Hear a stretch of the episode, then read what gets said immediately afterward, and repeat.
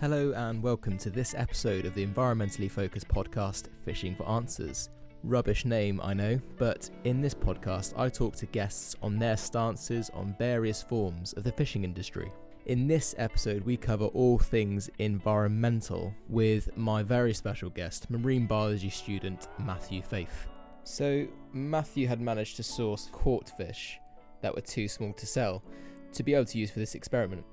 At a first look, certainly to the untrained eye, everything looked what I perceived to be fine. You know, a head, eyes, a tail, scales, healthy pinkish colour on the inside, and roughly the right parts in the right places. It seemed, at first anyway, that there wouldn't be much to find. Certainly in the first tiny pilchard we had presenting itself on the cold lab table in front of us. But this certainly was the assumption of an untrained eye, lying between, for example, the the intestine and the gonads he calls um, was what I thought were intestines. Um, they were in fact parasitic worms. These sort of tubular, stringy, pale in color, sort of. I don't know what they were, but they were parasitic worms, lifeless in their defrosting coffin. Um, and my investigative brain immediately thought this was a huge discovery, gearing up to target the local newspaper with this huge story. Um, so I'm glad Matthew kind of brought me back down to earth with um, his very straight comment saying this is, in fact, fairly common. Wasn't sure why, but it is thought to cause the fish little harm. Again, not much research in this during its short lifespan, but can be different in other countries. So let's get back into the lab with Matthew to talk a little bit more about what actually happened when I met him. Slightly nervous, actually. It's fine, we've got loads there if you uh Burst every single yeah, stomach fine. in there. So Matt's very kindly let me stick on a pair of purple gloves, and gonna actually try one of these myself. Fast forward my embarrassing attempts of dissecting the fish. So what you're just sort of running your thumbs down to sort of, oh, what was that? That's its stomach contents, so that's um That's quite disgusting. yeah. So it's like a, it looks kind of like almost like you know when you got like sinusitis and you blow your nose and finally all that stuff comes Well, out. You can see it's mucousy, Yeah, so mucusy. Jeez, it's hard. It's not even coming off your finger. Wow. um Yeah. But if you want to um have a play around to be honest, if you want to separate it all out. To be honest, the fishy. I'm guessing because it's just one fish, but the fishy smell isn't as strong as I thought it was going to be. These were caught yesterday. So these are really fresh. They've been, Yeah. fr- they were frozen straight away. So What's all this black stuff? We the can see? black stuff is where the guts have ruptured and it is actually gut contents.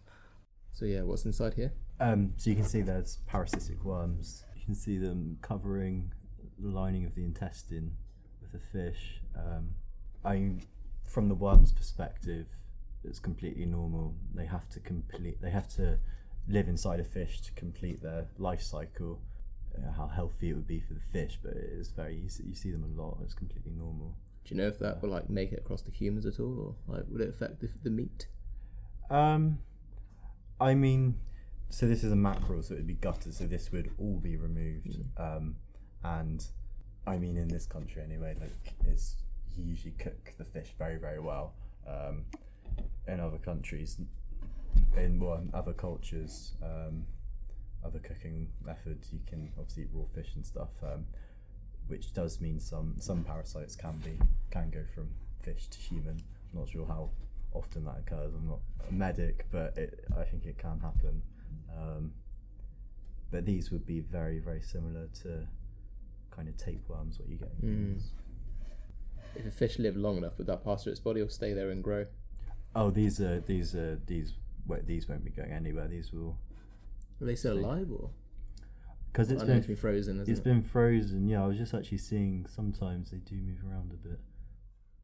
If I take the stomach out and start getting some of our gut content to have a look at. It takes up quite a large portion of the inside, doesn't it? Quite long. I was expecting it to be smaller. I don't know why. The uh, the gut, Yeah. yeah, it is quite big. Could you put like an age on this fish? Um, it's immature due to Okay. the length of it. Um, it's not fully grown, Mm. but yeah, I, I I wouldn't know a more precise age. Yeah, yeah. Guts are more interesting really because these guts are eaten when you have your or if you have tin sardines. Um, whereas the mackerel, the gut's removed. So th- this one, you get the gas bladder is a lot clearer. Can you see that balloon like Oh shit yeah, look? wow.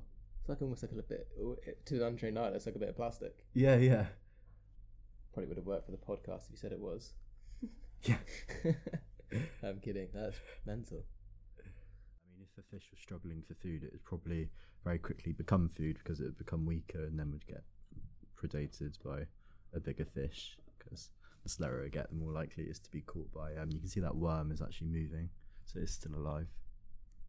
Where? Where am I looking? By the Oh wow, yeah. So we're just looking at a parasitic worm that's moving inside of a dead fish. That is really disturbing, but really fascinating. hopefully a very small pile of gut contents has got something interesting in. Um, some didn't seem to have anything in their stomachs. It's a shame. It's the nature of biology. for you. It's- Hmm. Every individual's different and it's not very predictable. So from the outside they look so similar, but then on the inside, like I said, some have worms, some don't. yeah, they are very, very different. Some Um, have more full stomachs than the others, and they're the same size, and it's just you don't really know until you get into it, I guess. some of them have moving worms like this and some of them have dead worms. Um, Just as gross though. About to go under the microscope. So what is it you're doing here? Um, so I'm just taking some of the gut contents and I'm gonna put it in ethanol to kind of um, kind of dissolves things a little bit better. It makes it clearer. Will make it clearer, separate it all out. Mm. Right, immediately does something then. Yeah.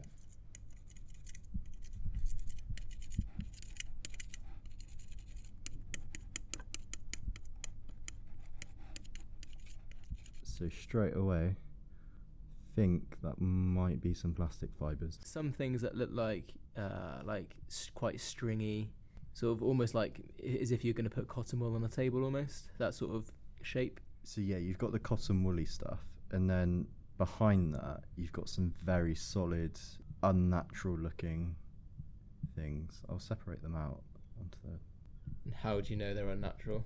You don't get straight lines like this in nature, really. So would that be off like maybe clothes that have been washed or something? That could be clothes. Yeah, it could be. Um, yeah, it could be fibres like that, or it could be. Well, it's way too fine to be fishing, right? It's, it's, it can be very confusing looking under the microscope and then looking in person. Yeah, that was that was another. So that's another. Yeah. So you're saying that potentially could be sort of plastic fibers Yeah. living inside that fish's stomach. Yeah. And what's what is like? Does that matter at all? Um, I mean, the thing is, like, if a fish consumes so much plastic that it's going to affect its health, make it weak, or even kill it, then it's not going to end up on supermarket shelves. Like, we're not going to find them because it's going to be dead. Like, that's why when you get dolphins and, um, like, dolphins washed up on the beaches and they're full of plastic, like, it's killed dolphin, and that's how we found it. Um, and if you went out into the caught a dolphin and then it wouldn't be very ethical, but then killed it and looked at its gut contents, it probably wouldn't be very much in there because it's alive and well and you've caught it alive and well. And it's the same with fish. Like, if it's got a lot of plastic in it and it kills it, then um, it's going to sink or be washed up. Or if it's affecting its health, it's not going to be very quick to escape predators, it's going to be eaten. So the fish which ends up on our supermarket shelves, like, although it may contain plastic, it's not usually enough to be harming the fish.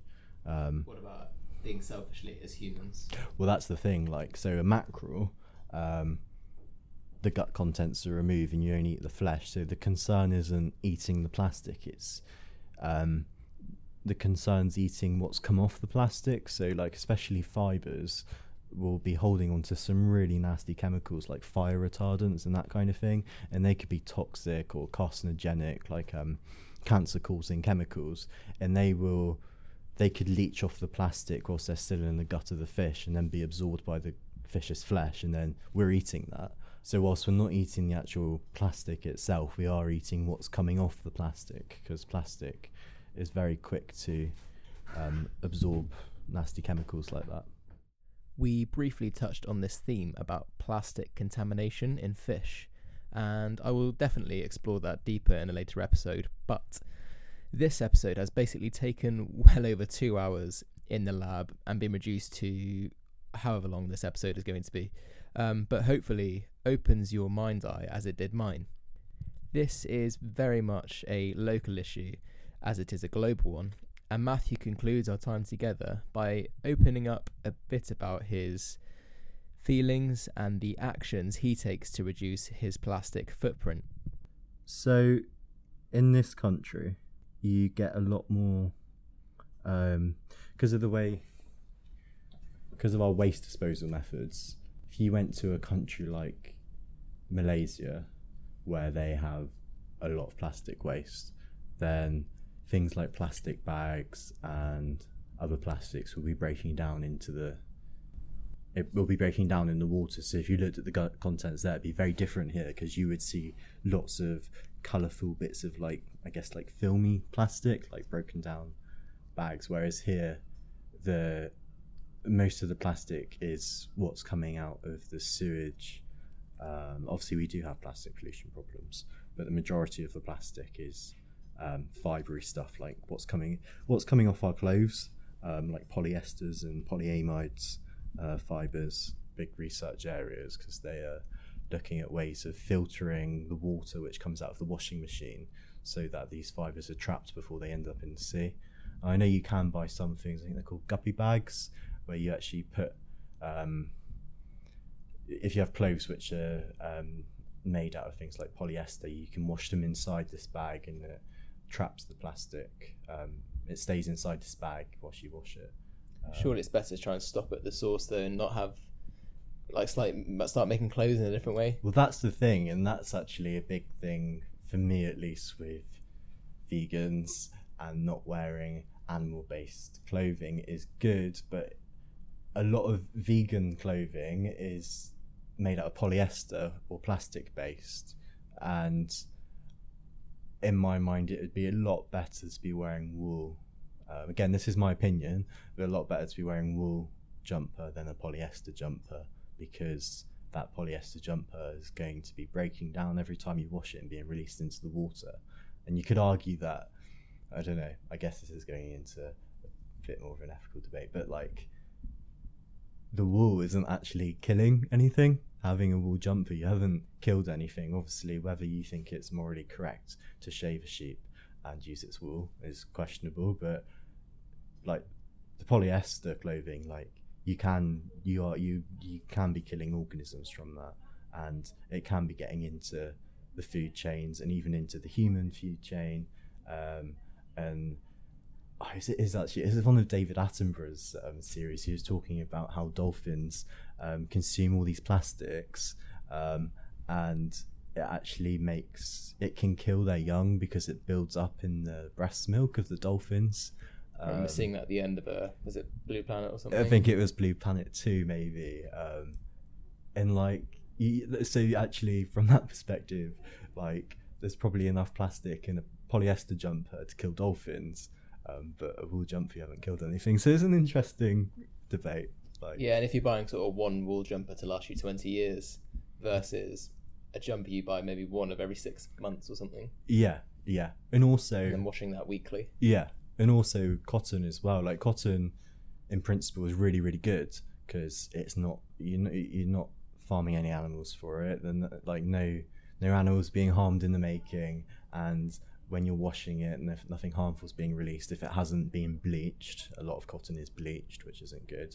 But then you've got to take into the take into account the farming of the cotton and how um, it can use a lot of water and a lot of space, and you might be like destroying a natural habitat to grow cotton then and then actually that's killed so it's yeah the biggest issue. I mean the, i think the big the best thing you could do in my opinion is reduce what you're buying and reuse things and making sure it's like organic and natural based um yeah like in my mind wool and cotton are very good because they're natural based and not releasing anything harmful um but yeah everyone has different views on it and i guess it's whether you prioritize um, is whether you look at it from how how it's been made, um, the ethics of that to, and then compare it to the ethics of what's going to be released and the waste of the products you've got and you need to look at the whole system rather than just one end of it so, yeah.